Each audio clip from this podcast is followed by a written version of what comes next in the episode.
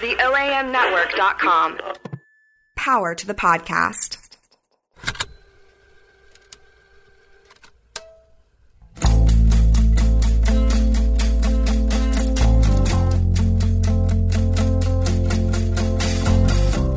Welcome to the Permanent Record. I'm Josh Spickler, Executive Director of Just City. We're a nonprofit criminal justice reform organization based in Memphis, Tennessee. The Permanent Record is our podcast about the criminal justice system and how we can work together to make it work better for everyone. You read a lot of court opinions during law school, and as nerdy as it sounds, some of them have a lasting impact. The opinion that still influences me every day of my life is Gideon versus Wainwright. That's the unanimous 1963 Supreme Court opinion that granted the right to an attorney to anyone facing incarceration for committing a crime, no matter their ability to pay. It was a landmark decision, and it paved the way for public defenders, juvenile defenders, and I would argue even Just City itself. What makes this case even more special is that the lawyer who convinced nine Supreme Court justices to create this new right to counsel was from Memphis. Abe Fortas went on to become a Supreme Court justice himself and his is a fascinating story of an unlikely rise from humble beginnings to an unlikely fall from one of the most powerful positions in the country. On this episode of The Permanent Record, we're going to explore this fascinating Memphis story, and here to help guide us is Professor Timothy Huebner. Professor Huebner recently wrote a journal article called Memphis and the Making of Justice Fortas. He's a professor of history at mine and Abe Fortas' alma mater, Rhodes College, here in Memphis.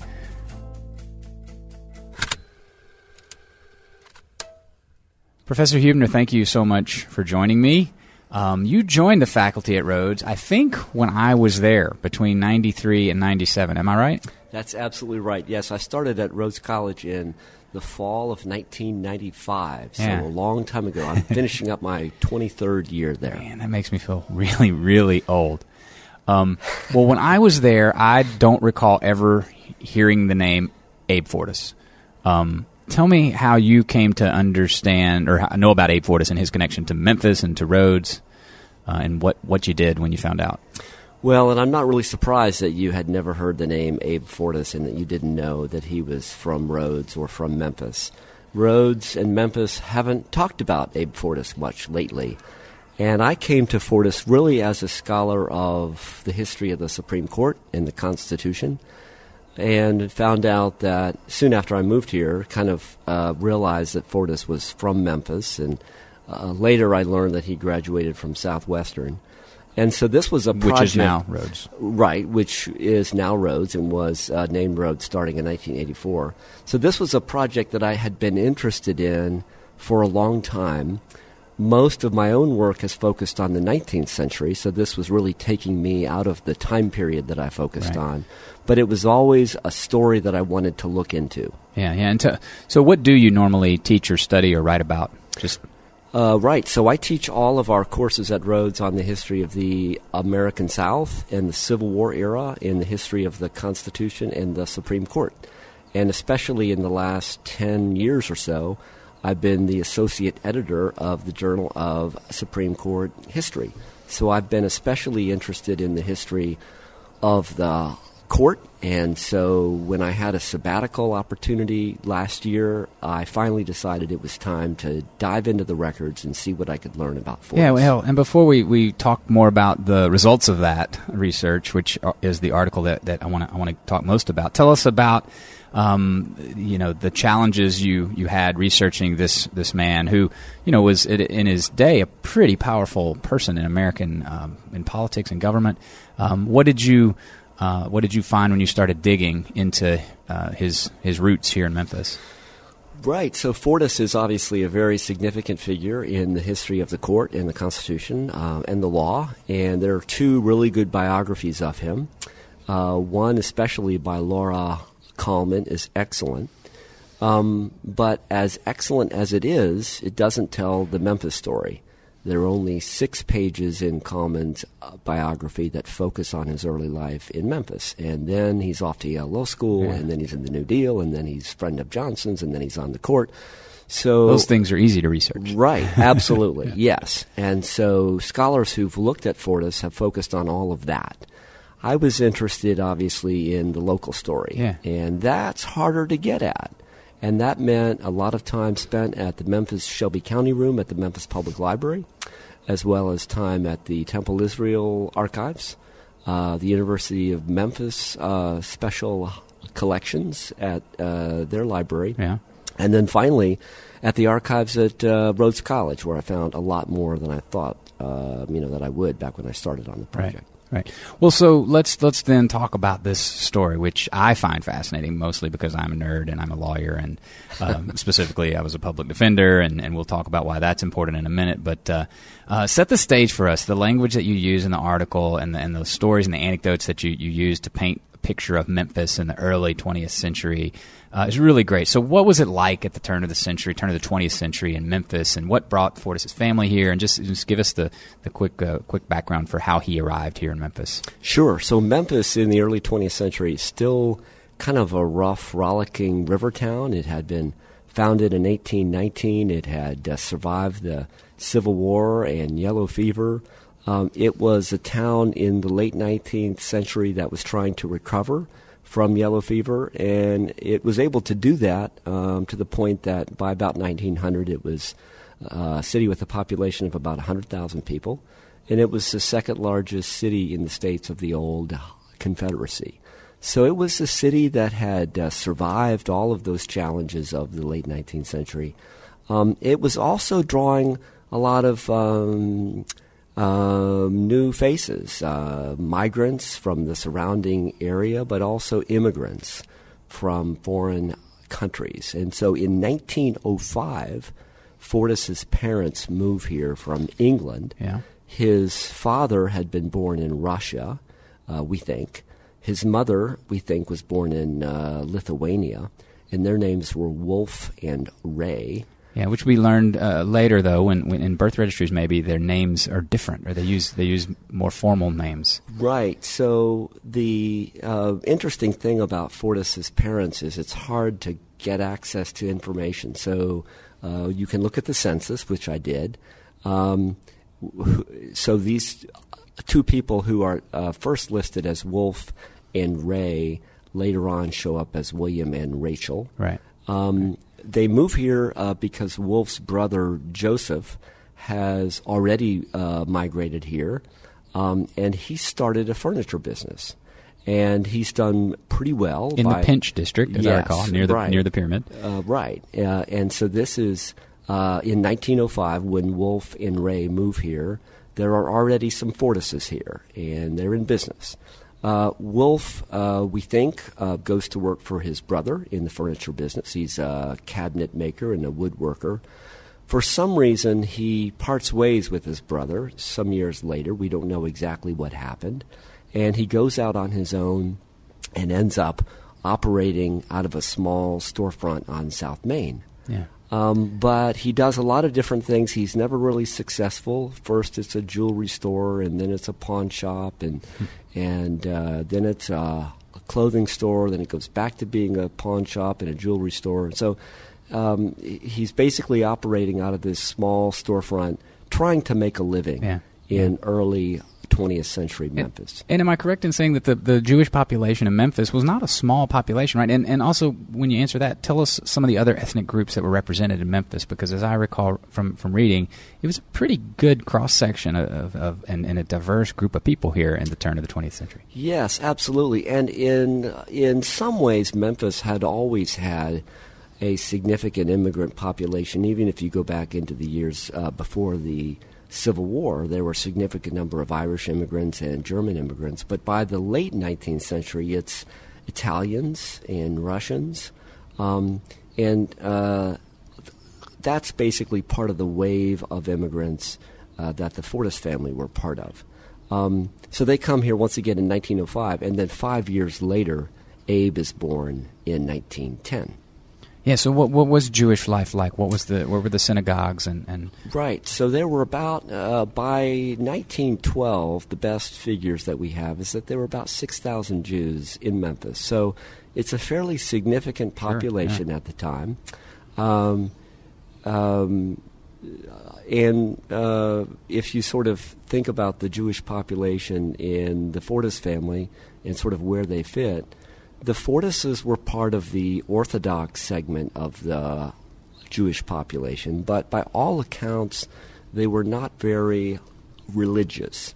So they were a part of the Baron Hirsch uh, synagogue, but they were, I think, uh, more prominent in the more uh, philanthropic and sort of um, cultural um, organization associated with Orthodox Jews in Memphis at Mm-hmm. the time, which was known as the Arbeiter Ring. Right. And it was there that uh, uh, young Abe Fortas first met um, or first had an opportunity to sort of um, come in contact with one of his Memphis uh, mentors, and that was a fellow by the name of Hardwig Peres. Right, Peres, and then that also that uh, that strong Jewish community and that um, uh, you know social and cultural center of Jewish life that that they were so close to is what led him to music, right?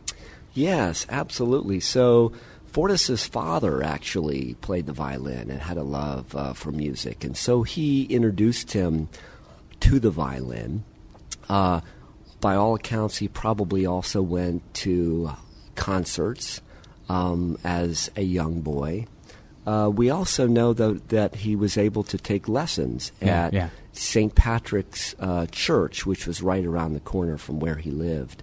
So the Fortas family at this point is sort of living um, a few blocks south of uh, Beale Street um, Yeah. in that area. And of course, St. Patrick's Church uh, still stands. Still there, right next to the FedEx Forum, Right. Yeah, for for folks that live in Memphis, and so he uh, was a bit of a prodigy. Is that is that a too strong of a word? No, I think that's accurate. He Yeah. was very skilled at playing the violin. He picked it up very, very quickly, so much so that he was able not only to learn but to start to teach others and to make some money Mm-hmm. Yeah. teaching others, which made it possible for him to learn from those who were even better. Um, so he very quickly moves on from taking uh, violin lessons at uh, St. Patrick's to studying with one of the um, Cortese brothers, Joseph Cortese, who had been trained in Chicago and was the leader of a musical um, sort of um, group in Memphis at the time.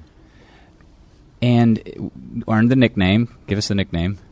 Fiddlin' Abe. Fiddlin' Abe, and and from some of the uh, the descriptions that you include in in, in the article, um, you know, this was not sleepy violin music. This was toe tapping, good time party music, right? Yeah, these are dance tunes, Yeah. jazz tunes, and um, you know, once again, um, keep in mind this would be the early 1920s. So once again, he's born in 1910. So when he's playing violin and he's learning how to earn money by playing the violin, he's a young teenager. Yeah. He's 14, 15, 16 years old, and of course, um, it's still then a very significant part of his life once he starts at Southwestern, which he starts at an early age, uh, 16. I mean, uh, you mentioned him being a sort of uh, prodigy when it comes to the violin.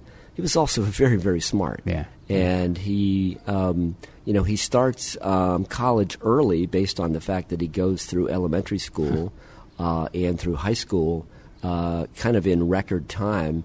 Uh, so that he graduates from high school by age 16 and he's Wow. in college. Yeah. Wow, and and um, and he's earning money this whole time with a band. The Blue Melody Boys, I think, was one of them. Yeah, so the Blue Melody Boys were a group led by Fortas, and they played um, concerts uh, two to three times a week at a local park. Wow. And he was making um, $8 a night, which in the 1920s is pretty good money.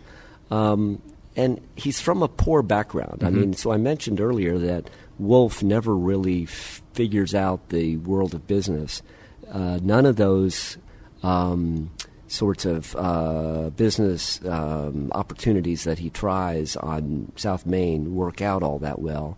And so all the records that we have are uh, really that the Fortas family was uh, financially strapped. Right, right. And it was probably Abe, with his talent as a violinist, who uh, uh, partially was able to support the family during this time. Wow, yeah. So carrying the carrying the load, and then um, so so thr- throughout all this, we've got we got a really smart guy. We've got music. We've got um, connections, as you mentioned, uh, with one of his mentors, Mr. Peres. Right. Uh, and this led him to what was then called Southwestern, which is now Rhodes College, um, where he uh, really sort of blossomed even more, right? Tell us about maybe a, a, little bit about his, his Rhodes years or his Southwestern years. Sure, absolutely. And I mean, as someone who's been teaching at Rhodes all these years, this was a part of the story that I was especially interested yeah. in. And so the article spends a good deal of time on this.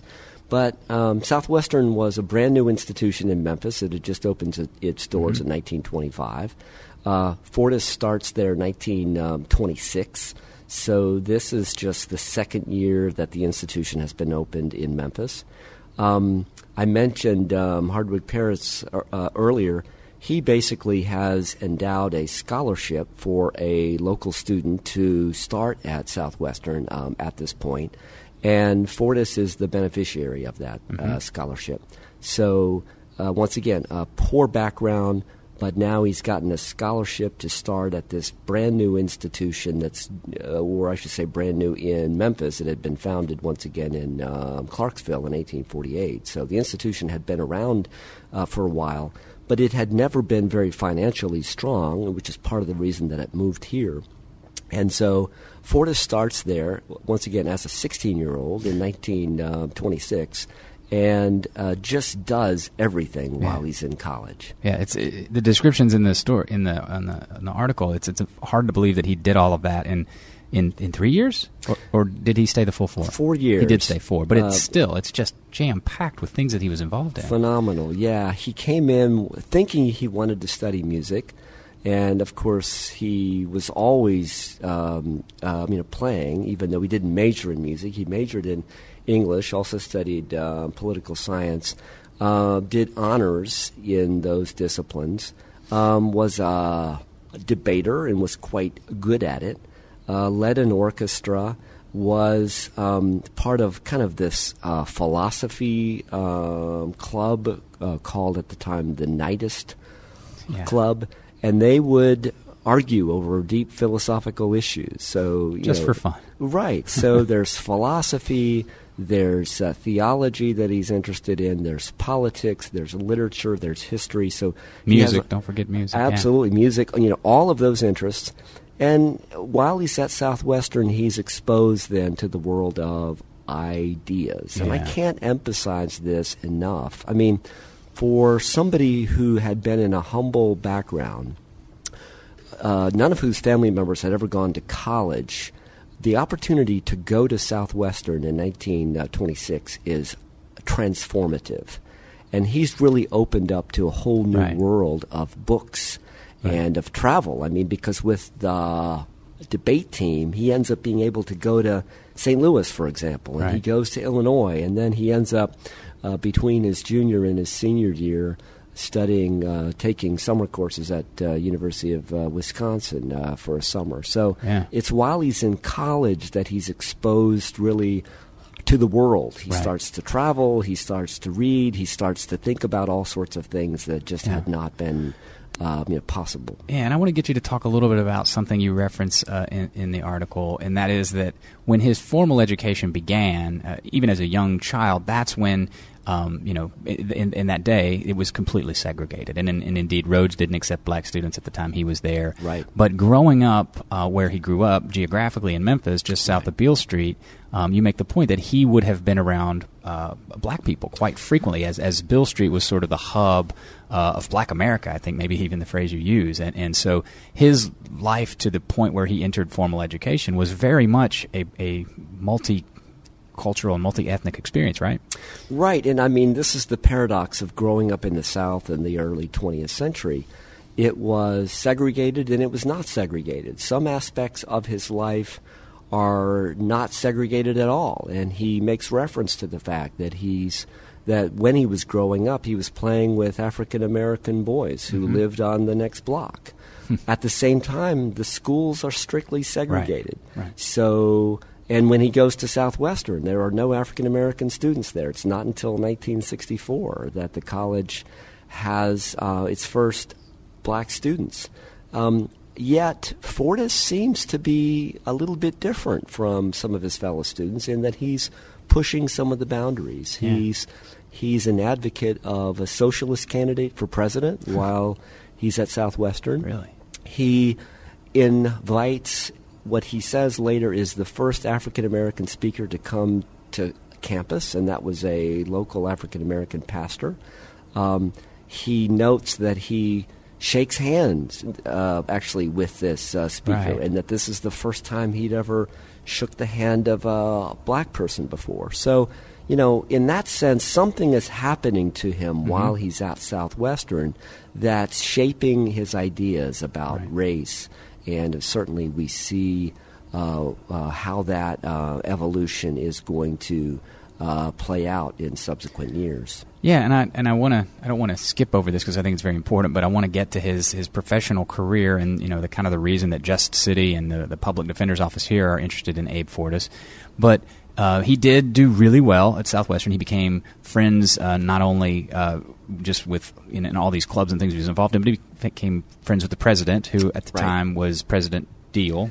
Right. And yes. and then Yale and Harvard law schools sort of got in what sounds like almost a bidding war, uh, based on some of his mentors, you know, letters of recommendation. He chose Yale, and he remained in touch with President Diehl. And a lot of what you, you write about is, is their relationship and the Right. exchange of ideas and, and, and letters and, and you know, sometimes admonition that they had. So talk just maybe a little bit about that and get him through law school, and then Sure. we'll, we'll talk about Washington. Sure. So a a big part of the story really is the story of these Memphis mentors, mm-hmm. and that's Hardwig Peres, whom we've already mentioned, but also Charles Diehl. And understand, you know, Southwestern is a small college. It's about 400 students, so it's possible for the president to get to know Sure. students in a way that it's not really possible now.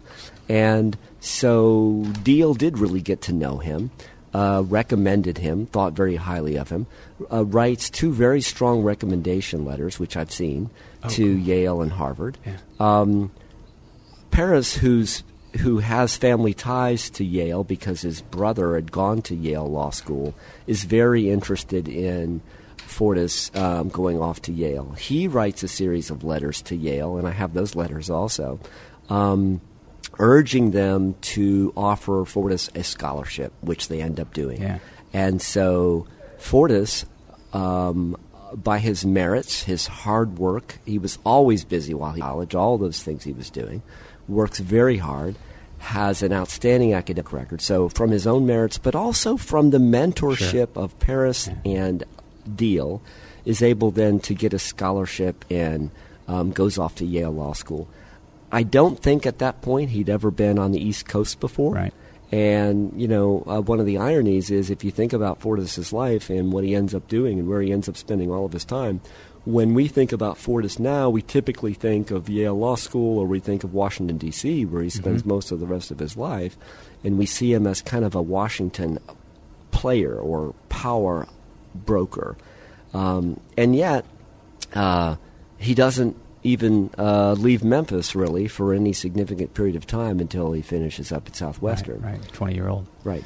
One of the nuggets that you include in that part of the story, and this terrified me as a, a former law student myself, that these law schools at the time would would uh, would um, uh, select a large number of students. I don't know, remember if you say the number, but uh, through attrition and strict grading and just toughness, those classes would be reduced by two thirds by the end of the third year. And so that's the kind of academic environment that he went into, having, as you mentioned, never really left the middle of the country and not much outside of Memphis uh, with a with an education from a 400 student school that's struggling to get its footing in Tennessee's largest city, and he has to compete uh, against a class of law students from who knows where and make it into the top third in order to stay there, right? Yeah, and that's what he did. I mean, I think you're right. You know, that would have been a a real challenge, but Fortas was up to it. Yeah, obviously, and you know, uh, he made his way at Yale.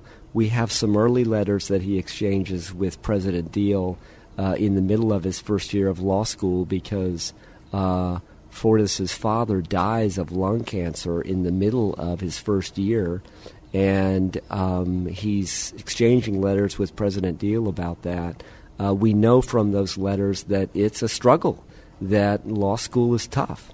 But uh, we also know that he's very successful there Uh, in the end. And and another theme through the through the article is sort of Memphis's cheerleading behind all of this. All all through the article, you talk about you know the newspapers and when he comes home after you know after he he makes his way in Washington, he's celebrated. But even before that. Uh, Uh, I think maybe even when he went to Yale, there was you know there was mention of him in the newspaper, and I um, I think it's it's kind of fascinating that the paper did track his trajectory and you know sort of stuck behind this poor Jewish kid who had who had arisen out of Memphis and you know Memphis had a lot going for it at the time you know culturally it, it still does I mean it's it's kind of known for certain things but there they were like always kind of keeping tabs on Olabe Fortas right absolutely and I found that actually one of the more interesting mm-hmm. parts mm-hmm. of the process of trying to do all this work is the newspaper record is actually really good mm-hmm. it's better than you would think and for that early part of his life, really from the time he graduates from Southwestern, goes off to law school, uh, the local papers are pretty good about yeah. uh, covering what he's doing. So he publishes an article in the Yale Law Review, and that's written up in the newspaper. you know, and he's studying some very technical aspect of of um, uh, wage regulation in uh, Chicago, and yet there's this you know, Memphis newspaper article, um, right. you know, uh, focused on the fact that um, you know, he's from Memphis and he's yeah. doing well. And so, yeah, I think you're right. There's this sense that he's a hometown boy who's done well. He's gone off to Yale, and once again, he's very, very successful. And they really follow uh, Fortas and tell his story. And this is both of the major newspapers in Memphis. So uh, you can track this in the Memphis Press Scimitar and in the Commercial Appeal. Yeah, and and so again, not to skip over too much, this guy's life is so rich, and this article is so rich that um, I hate to hate to blow through things, but I mean, he became uh, you know, a, a kind of a, an expert in how to govern and how to find the best policy and implement that policy. And he did so throughout the, the New Deal era uh, of, of governing. And I think he started in the Department of Agriculture, but he was sort of seemingly for the next, I don't know, 30 years, always in the middle of what was happening with democracy and what was happening with the, you know, the emergence of post-war uh, America, post-war United States. And, and Abe Fortas was right in the middle of all of that, right? That's yeah, absolutely. I mean, he he goes to Washington and very quickly really figures out the ways of Washington. Um, and he gets this reputation as somebody who knows how to get things done, holds a number of offices, serves on a number of boards and panels. He's formulating policy on everything from uh, petroleum to Puerto Rico. He's got his hands in all sorts of things. He's working yeah. for the Interior Department, for the Agricultural Department. You know, he, he's he just is able to rise rapidly and uh, gets to know a lot of people. And of course, uh, most uh, significant for the story is that um, he's going to form a friendship with uh, Lyndon Johnson right, in right. 1948. Yeah, and I love this quote. I think it's from his law partner um, about his sort of theory of governing. It, the quote is Fortas offered a vision of an activist government at home and abroad, one that would combat the threats of famine and fascism overseas while tackling inequality and injustice in the United States. Um, that's quite a uh, quite a thing to say about somebody's um, role in, in governing and role in, in making policy.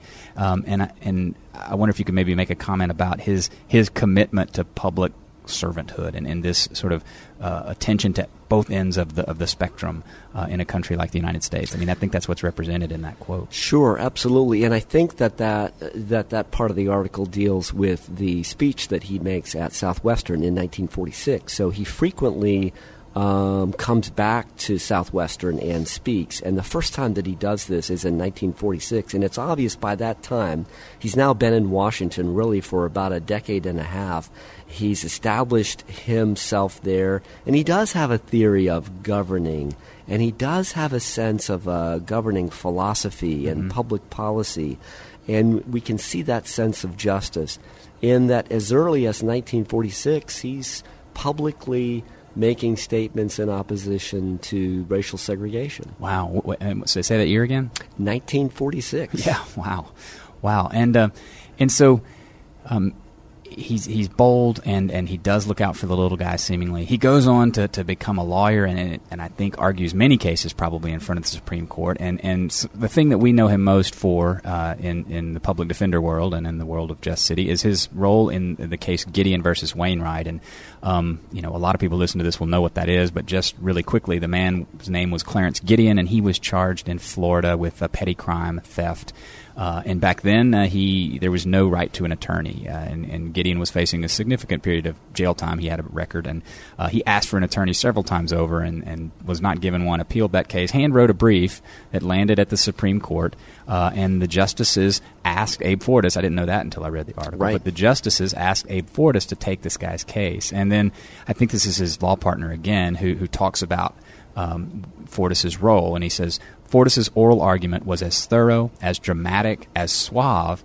and most important to the justices, as well prepared as anything that could have been done for the best paying corporate client. And he was doing that for a poor drifter from Florida whom he probably never met until the Supreme Court called one day. Um, what do you think that says about, you know, I mean, is that sort of the best story of, of, of who Abe Fortas was? And, and Yes, I mean, you know, Fortas um, by this time, so so he, you know, uh, as we said, he's in public service. He's serving in government really from the time he is, finishes up at Yale Law School until about 1946, 1947. Um, at this point, he's gone into private practice and he's done very well. But that sense of justice and that sort of governing philosophy that we were focusing on earlier is still with him, and so. Uh, he's asked by the Supreme Court to argue this case. The court knew that the case was a significant one, and in some ways, some scholars have argued that perhaps the court was looking to overturn the previous precedent, uh, Betts versus Brady, and by overturning that, uh, the court would be um, upholding the right to counsel in all felony cases under the Sixth Amendment. Uh, and they wanted somebody to argue that case who could really argue it well. Yeah, and he did. and Fortas was a top lawyer at the time. He's a Washington lawyer who's done very well, but who also has that sense of justice. Yeah, yeah, absolutely. Um, you know, you're a scholar of the South. You, you told us, you know, that's right. where you spend the majority of your of your right. scholarship and research. And I just think it's fascinating. A guy like this, you know, a, a privileged white man. You know, he, he had a, yes. a, Jewish heritage, but essentially a privileged white man who came through with nurturing by other privileged white men and landed in the center of power for the world, really, and landed next to Lyndon Johnson, as you says, and became a Supreme Court justice because of that. Um, and then these two guys really do have this, you know, commitment to civil rights. And I wonder yeah. if you can comment on sort of that duality of, of white men coming from the South and this part of our country's history and doing, leading on these issues. Yeah, it's really fascinating. And, uh, you know, Johnson obviously is a fascinating uh, figure, and many, many books have been written about Johnson's uh, liberal values. And, and, you know, he was a Texan. Um, what Johnson and Fortas have in common is their humble backgrounds. Mm-hmm. And Johnson really sees Fortas as kind of a fellow Southern liberal who, even though they're different in their temperament and their personalities, Fortas was soft spoken. He liked um, classical music. Um, you know, Johnson is from small town Texas and is loud and boisterous and tells jokes and he's crude and all of those things. But what they have in common is that they had these humble origins uh, in the South. And it's interesting. I mean, you know, once again, uh, we often think of Fortas as this Washington power broker, but he had a Southern accent. And I mean, you can look up, uh, you know, the oral argument, and uh, you can listen to him making the oral argument in Gideon, and you can hear that he's yeah. from Memphis. Yeah. I mean, he was a Southerner. And that's a big part of what right. he shared with President Johnson. And that's, in fact, you know, sort of the theory, if there is one, of, of your uh, the premise of, of this article is that where he grew up, Memphis, Tennessee, Absolutely. in the early 20th century, um, and you do a great job, I think, of telling you know telling that story throughout, and then summing, summarizing it up at the end. So, but do that for us now. Sort of give us the, the closing argument for, for why Memphis made Abe Fortas who he was. Right. So the argument at the end of the essay is really that um, growing up poor and Jewish in segregated Memphis in the early 20th century really shapes Fortas's understanding of justice. It shapes his philosophy of law, and it makes him into an individual who is aware of the poverty of others and uh, therefore his work in the right to counsel case, the Gideon case, very significant. It also makes him um, focus on the rights of uh, religious minorities. The Epperson versus Arkansas case Mhm. from 1968 is a case where Fortas writes uh, the opinion of the court in striking down an Arkansas uh, anti evolution law. And so we see there that his Jewish background as somebody who was growing up in Tennessee at the time of the Scopes trial in Right, the 1920s shapes his thinking. And then finally, race and civil rights.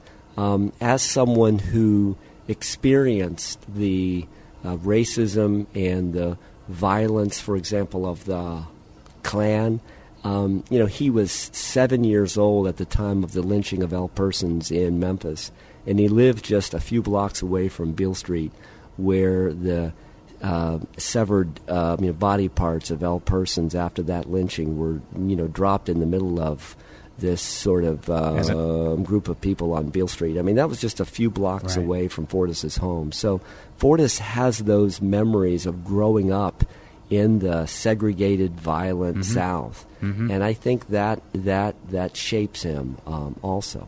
Yeah, yeah, fascinating. And then I don't want to skip over this because I think it was it's important. And I, uh, but that he did resign from the Supreme Court, um, and and I uh, I want to hear you know about a little bit about that the the scandal that brought him down. Whether that scandal would have had any merit today, I think is a curious question, and, and see what you have to say about that. Sure, it's an interesting question, and you know, uh, and uh, nothing in my article is trying to say that it was insignificant or that it, or that it didn't matter Mhm. that he was the only justice to ever have to step down uh, from the court. I'm just trying to tell a different story uh, because that's a story that uh, we know well, and the biographies that have been written spend a fair amount of time on that. And, So and- yeah, and quickly, he took some Sure. money for a speech, right, or a series of speeches. Or- right. So there were a couple of things. One is, you know, as I said, he did very well while he was uh, lawyering in Washington, and so to take a position on the Supreme Court actually was a big financial hit uh, for someone who had done Right. so well. And uh, so some of his uh, friends kind of uh, were able to organize uh, him being able to teach a seminar at uh, American University, and they kind of raised the money to pay him uh, for that. Uh, so that was one episode. And the second was that he took uh, uh, sort of contribution from the head of a charitable foundation. He was serving as part of that foundation's board. Um, and it just so happened that the person who was the head of the foundation was under federal indictment for stock fraud. This was uh, uh, Louis uh, Wolfson. And so his association with uh, Wolfson and also uh, taking money to teach at uh, American University, both of these things added to the fact that, look, it's it's it's 1968, Yeah. and this is a difficult year for Johnson and for the country. Right. Johnson has said he's no longer seeking a second term as president. Uh, he made that announcement in early 1968.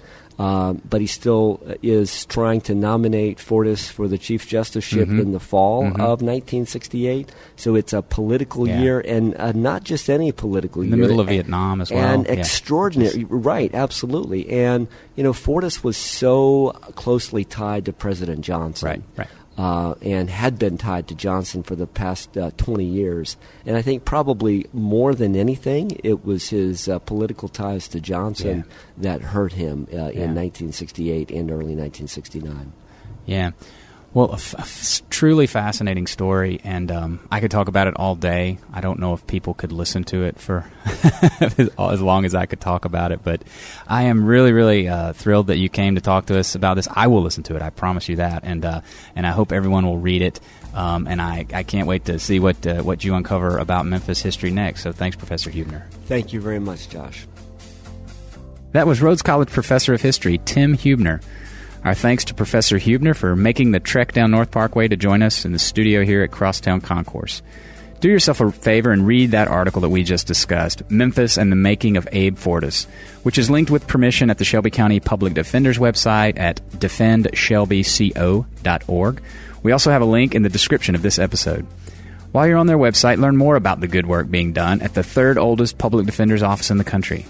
Our local PD office was created nearly 50 years before Fiddlin' Abe Fortas argued Gideon versus Wainwright. As always, thanks to Gil and Carla Worth at the OAM Network for their support of the permanent record and the podcasting community in Memphis. Check out some of their other fine shows at theoamnetwork.com. Thanks to Jeff Hewlett for She Got Gone, original theme music for the permanent record. He's working on a new album featuring this and some more original songs. Watch for it soon. I'm Josh Spickler, and this is The Permanent Record, a production of Just City. Learn more about our work at justcity.org and follow us on Facebook and Twitter at JustCity901. Make sure you're subscribing to The Permanent Record somewhere. Give us a rating wherever you do. It helps us build our audience in a just city. We listen and we speak up. Our thanks to you for doing both.